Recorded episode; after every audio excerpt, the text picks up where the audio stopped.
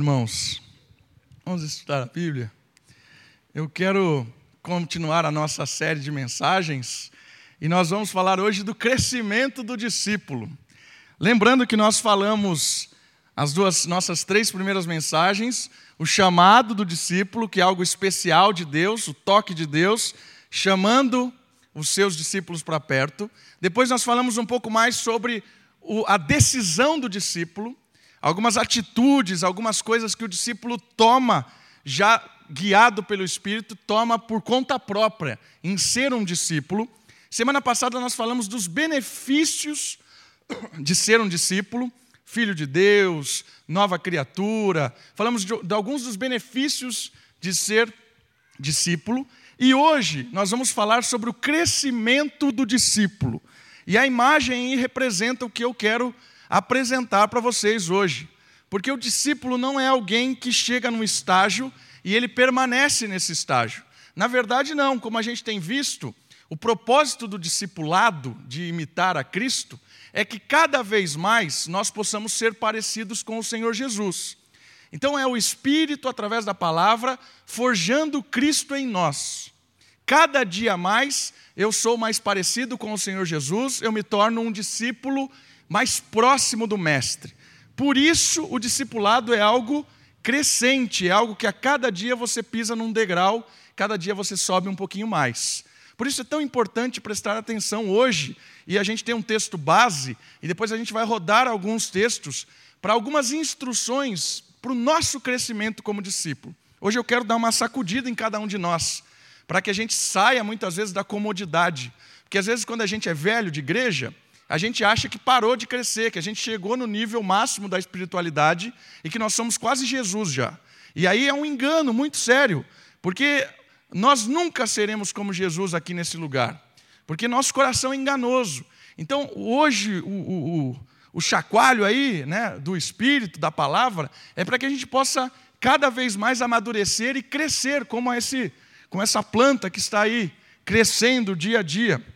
E o texto base que eu quero ler com os irmãos está em Efésios, capítulo 4, do verso 11 até o verso 16. Por gentileza, abra sua Bíblia lá. Efésios, capítulo 4, do verso 11 ao verso 16.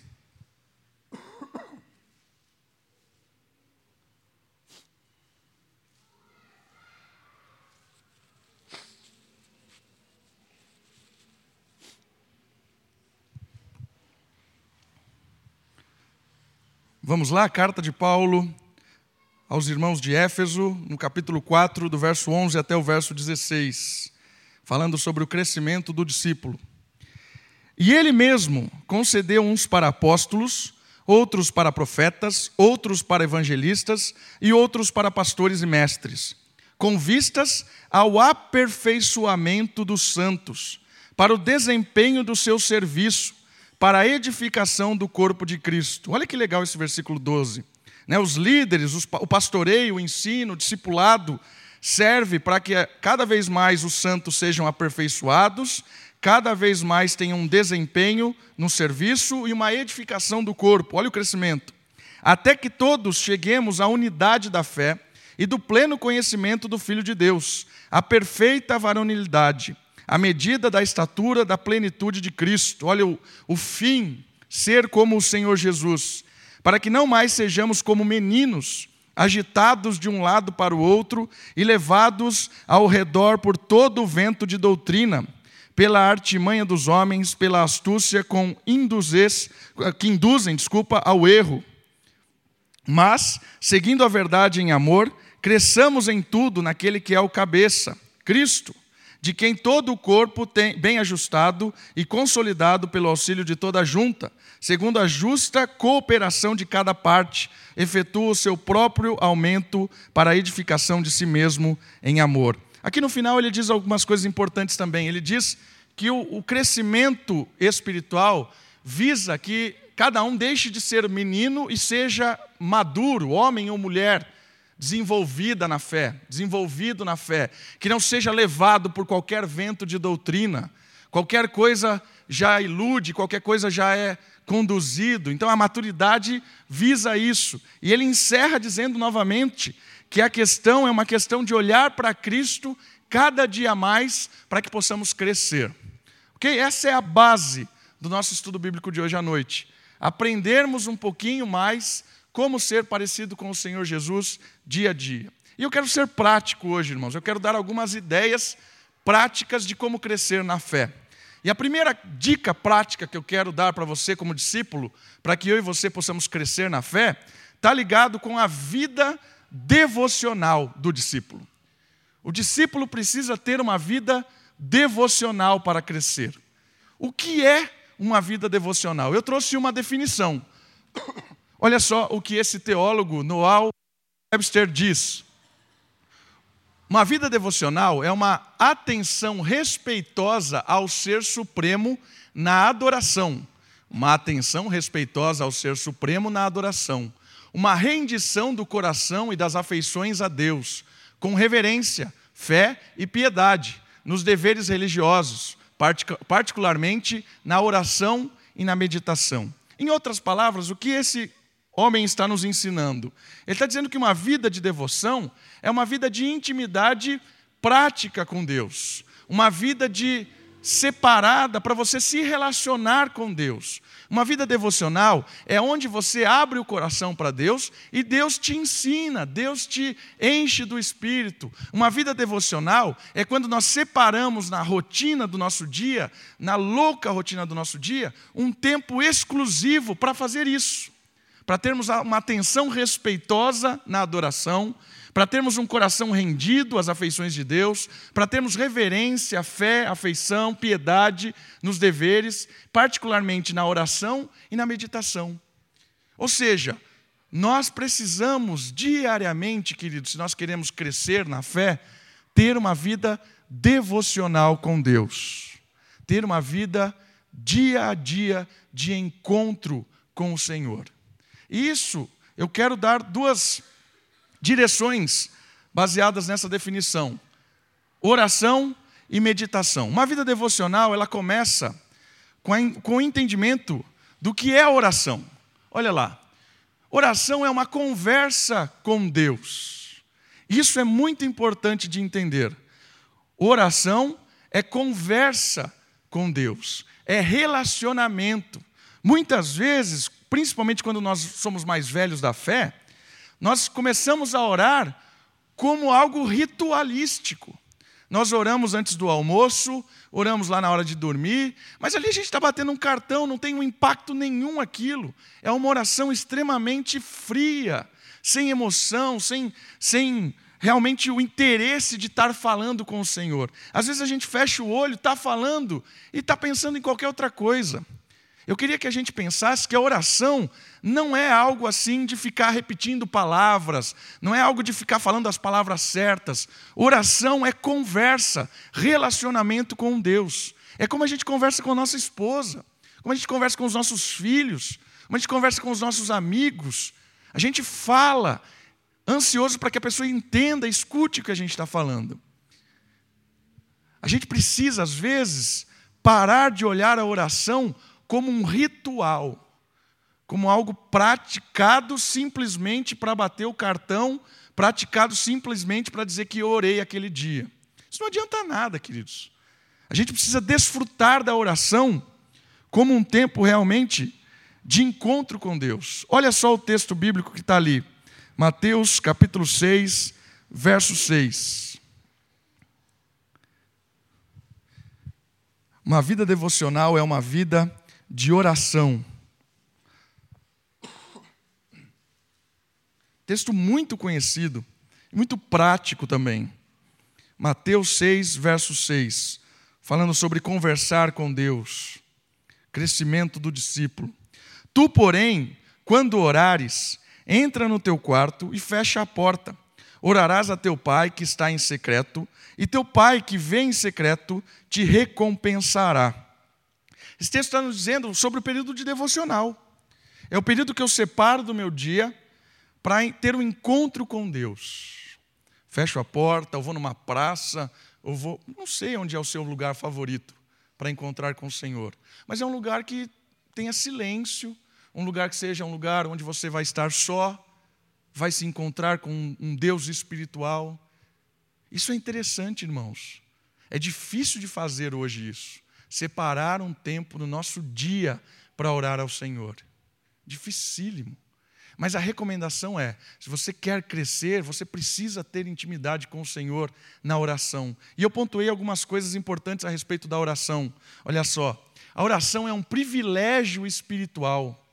Ou seja, aqueles que são discípulos têm a oportunidade e o privilégio de conversar com o Deus do universo o Criador de todas as coisas, aquele que de fato pode resolver os seus problemas, transformar a sua vida e cuidar de você. Quando a gente tem dificuldade, às vezes a gente procura um monte de lista de amigos que podem ser influentes e podem nos ajudar. E às vezes a gente não ora. Queridos, privilégio orar com o dono da prata e do ouro. Orar pelo dono de todo de todo o poder que existe na terra de orar pelo Ser Supremo, conversar com Ele. Irmãos, isso gera confiança. Quanto mais nós oramos, mais confiantes nós ficamos. Quanto mais nós oramos, mais nós dependemos de Deus. Mas quanto menos a gente ora, o contrário é verdade. Menos eu confio em Deus, menos eu espero em Deus, mais eu confio na minha própria influência, na minha própria habilidade de vencer as dificuldades da vida. Isso é um engano. Não desperdice um privilégio espiritual. Olha só outra coisa a respeito da oração. É uma ordem de Deus. Orem. Precisamos orar. Deus quer que nós nos relacionemos com Ele. Porque Ele sabe que nós só vamos crescer quando estivermos perto dEle. Essa é a importância da oração, uma ordem. É uma necessidade espiritual. Além de ser um privilégio, é necessário. Porque a oração é quem trabalha no nosso espírito, a oração é quem trabalha na nossa mente, a oração é que nos fortalece como pessoas que servem e seguem ao Senhor Jesus. A oração é um benefício espiritual, é algo que fortalece o nosso entendimento das coisas. Queridos, não orar é realmente perda de tempo. Não orar é perda de tempo. Não orar é investir tempo em coisas erradas. Não orar é perder bênçãos espirituais. E às vezes nós, a nossa tendência é orar cada vez menos, irmãos. Se a gente fizer uma pesquisa aqui, eu tenho certeza que a gente aqui, se juntar todo mundo, talvez não dê um dia de oração. Talvez não dê um dia de oração em horas. Por isso é importante você entender isso. A oração é importantíssimo para uma vida espiritual. Olha só, a oração é pedir ao Pai, em nome do Filho, com a assistência do Espírito. A oração é um relacionar com o Deus Trino. Nós, nos, nós entramos na presença do Pai por causa do nome de Jesus, que nos trouxe a presença do Pai quando nós cremos, e é o Espírito que leva as nossas orações. Romanos capítulo 8 diz que nós não sabemos como orar, mas o Espírito leva as nossas orações ao Pai com gemidos inexprimíveis ou inexplicáveis. A oração do Espírito ao coração do Pai, intercedendo por nós. Olha que legal.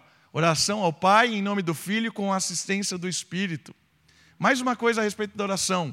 Pedir com fé na certeza que será respondido. Isso aqui é uma outra dura para nós presbiterianos. Às vezes a gente não crê na oração. Às vezes nós não cremos na oração. Nós oramos friamente e não cremos na oração. Irmãos, nós cremos num Deus poderoso. A nossa teologia é boa a respeito de Deus, mas a nossa prática de oração, ela não condiz com a nossa teologia, porque nós presbiterianos oramos pouco. Nós presbiterianos achamos que não precisamos orar, que Deus sabe todas as coisas, e oramos como Queridos, às vezes eu tenho vergonha das minhas orações.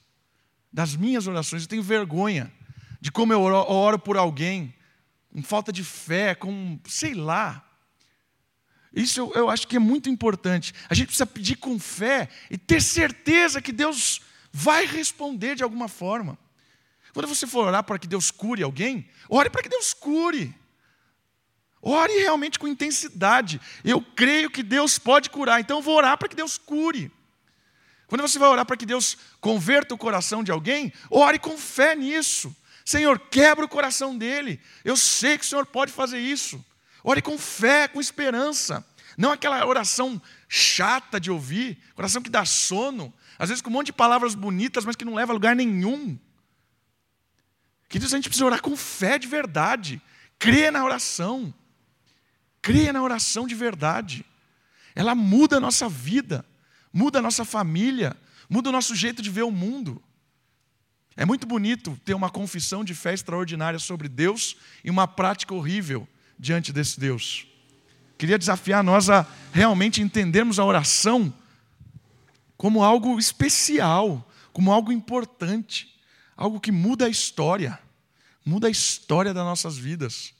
E o último ponto aí, pedir segundo a vontade de Deus, tem mais um, e orar constantemente. Eu já comentei sobre isso num culto passado. Pedir segundo a vontade de Deus. Quanto mais intimidade você tem com Deus, mais a sua oração se condiz com a dele, com a vontade dele.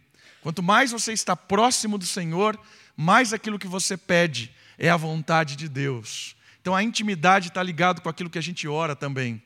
Tiago diz isso, né, que as nossas orações não são atendidas muitas vezes porque elas são mesquinhas, arrogantes, pedimos para o nosso próprio prazer, pelo nosso próprio egoísmo. Mas o texto bíblico diz que quanto mais íntimos nós somos do Senhor, mais as nossas orações são respondidas, porque nós oramos com o coração na mão do Senhor. E orar constantemente. Queridos, oração é uma prática que a gente precisa desenvolvê-la. A gente precisa orar no dia a dia. Claro que a gente tem que ter o tempo de devoção, devocional, mas orar na prática. Você está no carro, desliga o rádio, conversa com Deus. Está trabalhando lá no escritório, para um tempo e, e ora ao Senhor. Está na sua casa limpando alguma coisa, para um pouco e ora ao Senhor. Está ali junto com o seu filho, preparando para ir para a escola, ora com ele. Vamos orar, vamos para a escola, vamos orar. Entende? Ter, tornar algo prático, uma conversa diária com o Senhor constante. A vida de devoção ela é importantíssima. A vida de oração é conversa com Deus. Sem conversar com Deus não tem como discípulo crescer. E o outro ponto, que é a meditação, está ligado com a leitura bíblica. Leitura bíblica é ouvir Deus. E o texto base aí é um texto conhecidíssimo, né? De 2 Timóteo 3,16. Pode abrir lá, por favor. 2 Timóteo 3,16, que fala sobre a importância da palavra escrita, registrada.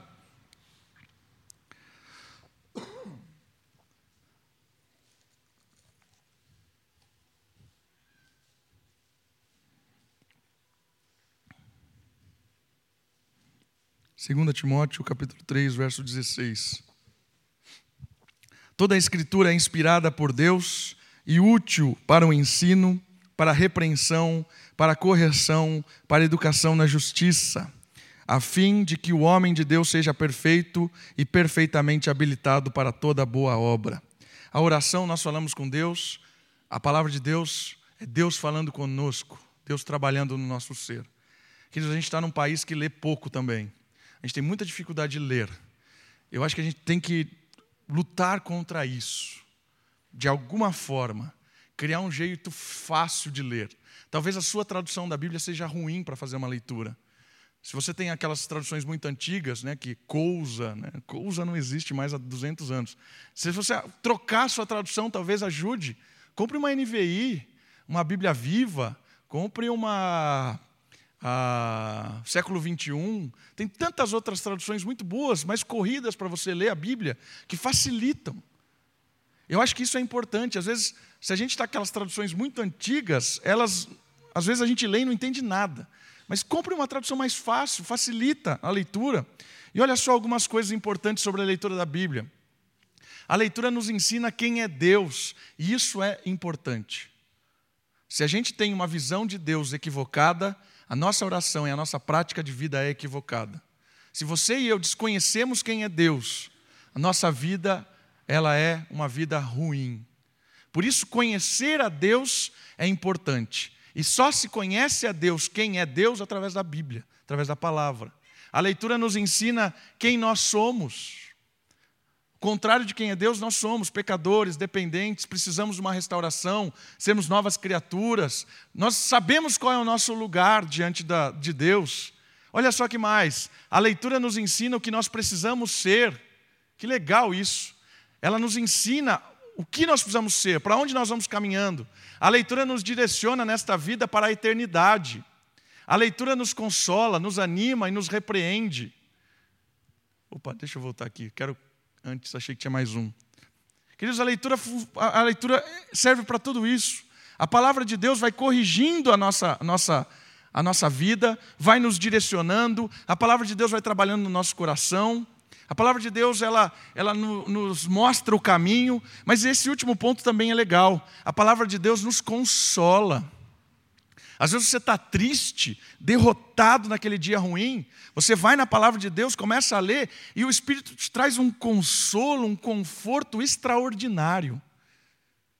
Às vezes é ânimo, você precisa de ânimo, e a palavra de Deus vem, e você ouve Deus falando através da palavra, te dando ânimo, é algo espiritual, queridos. A leitura bíblica é algo espiritual, como a oração. Não é uma leitura normal, como você lê o jornal, por exemplo. Não é isso. Ler a Bíblia é ter um encontro com a, a, a, aquilo que Deus tem para você. Por isso que a gente ora antes da leitura, a gente pede entendimento, sabedoria, iluminação do Espírito. É o Espírito Santo que nos ilumina para compreendermos a Bíblia. Essa vida devocional, ela é importante no crescimento espiritual, queridos quer crescer como discípulo, oração e Bíblia. Leitura da palavra, conversa com Deus, relacionamento instrutivo e relacionamento é, dedicatório, vamos chamar assim, quando eu falo. Leia a Bíblia, faça a oração, vida devocional, fundamental, crescimento espiritual, crescimento com Deus.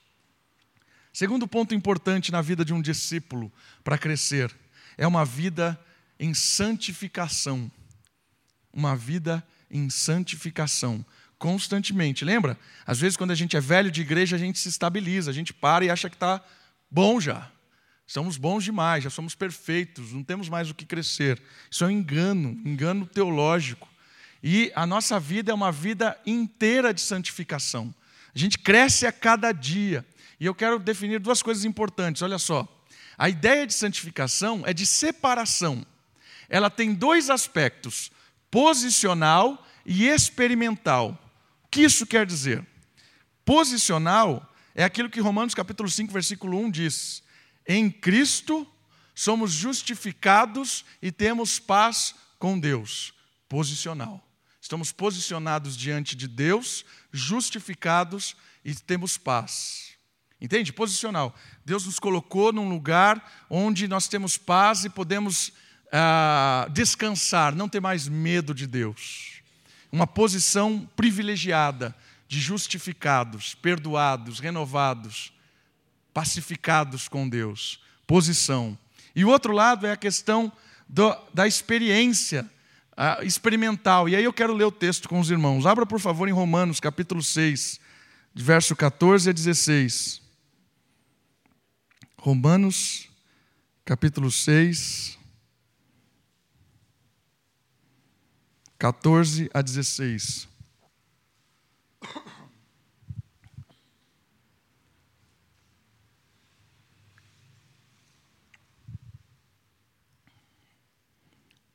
Diz assim a palavra de Deus: Porque o pecado não terá domínio sobre vós, pois não estáis debaixo da lei, sim da graça.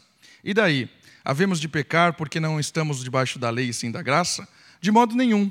Não sabeis que daquele a quem vos ofereceis como servos para obediência, desse mesmo a quem obedeceis, sois servos, seja do pecado para a morte ou da obediência para a justiça? O que ele está dizendo?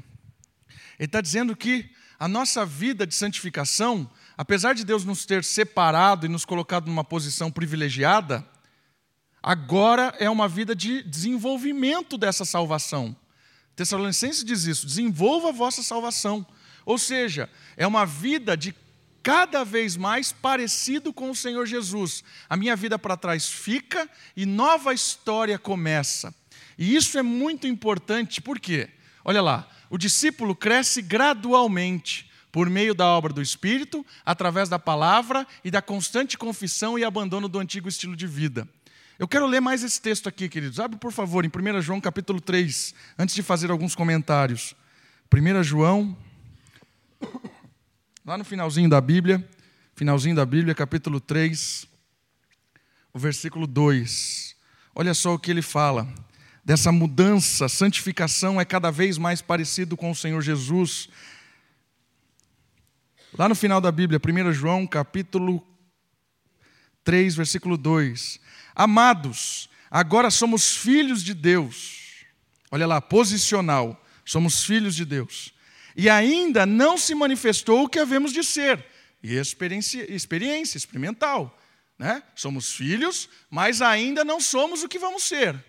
Graduativamente vamos crescendo.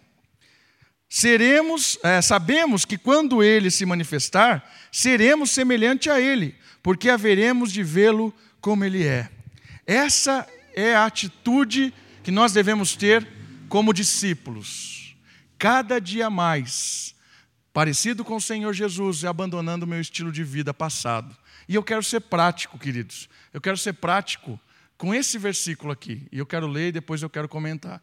Esse versículo é o versículo que está no seu boletim. Aqui é prático. Como ter uma vida de santidade? Como ter uma vida de santidade? E nós vamos terminar essa parte lendo esse versículo. Provérbios, capítulo 28, versículo 13. Olha só. O que encobre as suas transgressões jamais prosperará, mas o que as confessa e deixa alcançará misericórdia. Queridos, esse texto é muito importante. Juntando todos que a gente leu agora, Romanos diz o seguinte: se nós estamos escravos em algum tipo de pecado, o nosso Senhor não é Jesus, o nosso Senhor é o pecado. Não adianta dizer que ama a Deus e é escravo do pecado, porque Jesus não é Senhor da sua vida, é o pecado. É isso que Romanos está dizendo. Mas ele tem um outro contraponto. Ele diz assim: que é possível deixar de ser escravo do pecado. Como? Confessando, Provérbios 28. O que confessa o pecado e abandona o pecado, esse alcança a misericórdia. Queridos, o discípulo, ouça agora, não pode ser escravo do pecado. Não pode. Discípulo não pode ser escravo do pecado. Porque escravo do pecado é servo do diabo. Isso aqui é sério. Nós precisamos desenvolver uma vida de confissão de pecado. Às vezes a gente foge disso porque lembra do catolicismo romano, né, de ficar confessando o pecado ao padre. Não é isso. Nós devemos confessar pecado constantemente, porque o diabo ele é, é, é, ele é, ele é esperto, malandro. O diabo, ele manipula as coisas. E às vezes nós estamos frequentando a igreja, nós estamos desenvolvendo amigos na igreja, participamos da ceia, somos oficiais da igreja, líderes de departamento e somos escravos na mão do diabo. Isso é perigoso, irmãos. Por isso a recomendação aqui é que a santificação seja gradual. Confesse o pecado, abandone o pecado não tenha pecado escondido. Porque quem tem pecado escondido não prospera. E essa prosperidade está ligada com prosperidade espiritual. Quem pode ser que, que você tenha uma vida, um ministério sensacional, uma vida sensacional, mas não é esse tipo de prosperidade, é prosperidade espiritual que tem impacto na eternidade, que não vai, não vai acabar com o fogo de Deus do juízo. Quando o, o, fogo de Deus vier julgar as nossas obras, ela não vai ser queimada, porque ela palha. Eles, isso aqui é muito sério na vida do discípulo. Não seja escravo de nenhum tipo de pecado. Não racionalize o pecado. Ah, não é tão sério assim. Hoje de manhã a gente estava falando lá de pecados brancos. Né? Pecadinho branco, né? Ah, eu dou uma mentirinha ali, é uma sujeirinha ali, é uma conversinha ali na internet, é uma, uma, um sitezinho meio pornográfico, é nada, nada demais, meio branco assim. Ah, é um, é um negocinho, não é tão sujo. É só meio desonesto, né? Não tem. Meio, é só meio. Mas está na crise, né? Meu, meu trabalho. Né? Queridos, quando a gente esconde as coisas, olha o que eu estou dizendo. Se a gente omite e esconde as coisas, o diabo destrói a sua vida. O diabo destrói. E uma hora aparece. Uma hora aparece. Então não, não, não tenha pecados de. Não fique naquela vidinha escondida. Ah, ninguém vai saber. Ó, estou usando aqui, ninguém vai saber. Irmãos, Deus abre. Não tenha uma vida suja diante de Deus. Não se conforme com o pecado. Abandone e você encontrará misericórdia, porque Deus não se cansa dos nossos recomeços. Deus não se cansa, Ele é misericordioso, maravilhoso e muda a nossa vida. Essa é a mensagem de esperança, não é de medo. É medo para você que não quer confessar, que quer viver essa vida suja. Aí é medo. Mas se você não quer esse tipo de coisa, Deus te liberta, te perdoa e te faz crescer de verdade. O discípulo vive uma vida de santificação dia a dia. Saia da, do, da, da comodidade espiritual.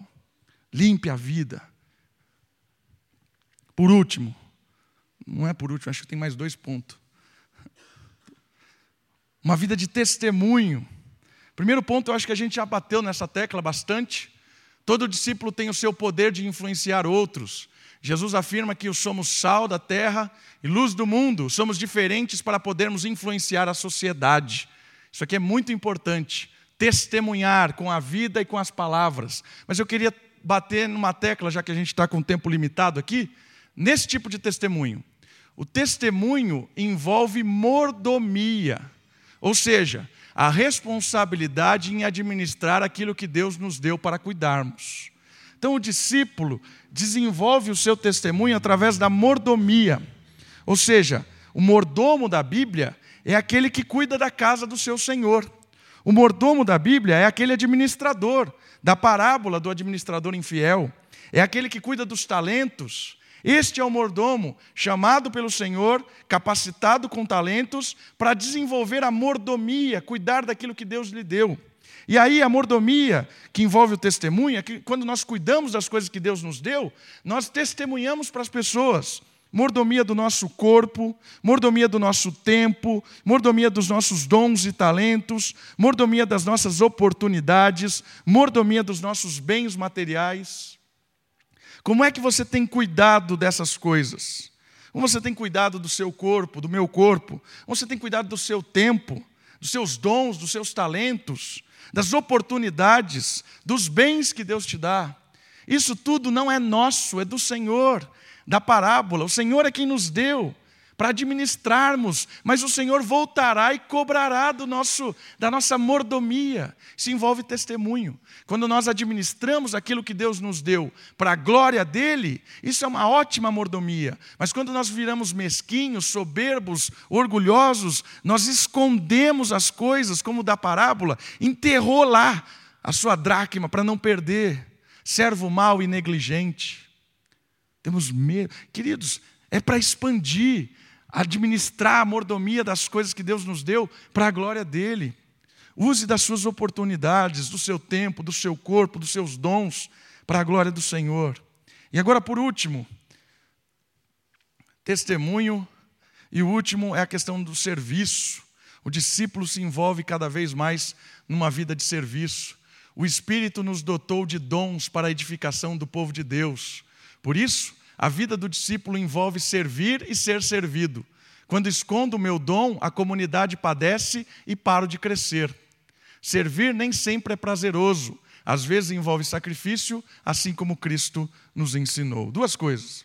O discípulo tem dons, talentos, dons espirituais para servir, irmãos. Principalmente para abençoar a comunidade. Você está sendo chamado como discípulo para usar o seu dom e o seu talento aqui no nosso meio, nas células, na, nos encontros que nós temos dos jovens, das crianças, dos homens, das mulheres, da terceira idade, né, dos 50 a mais, dos casais.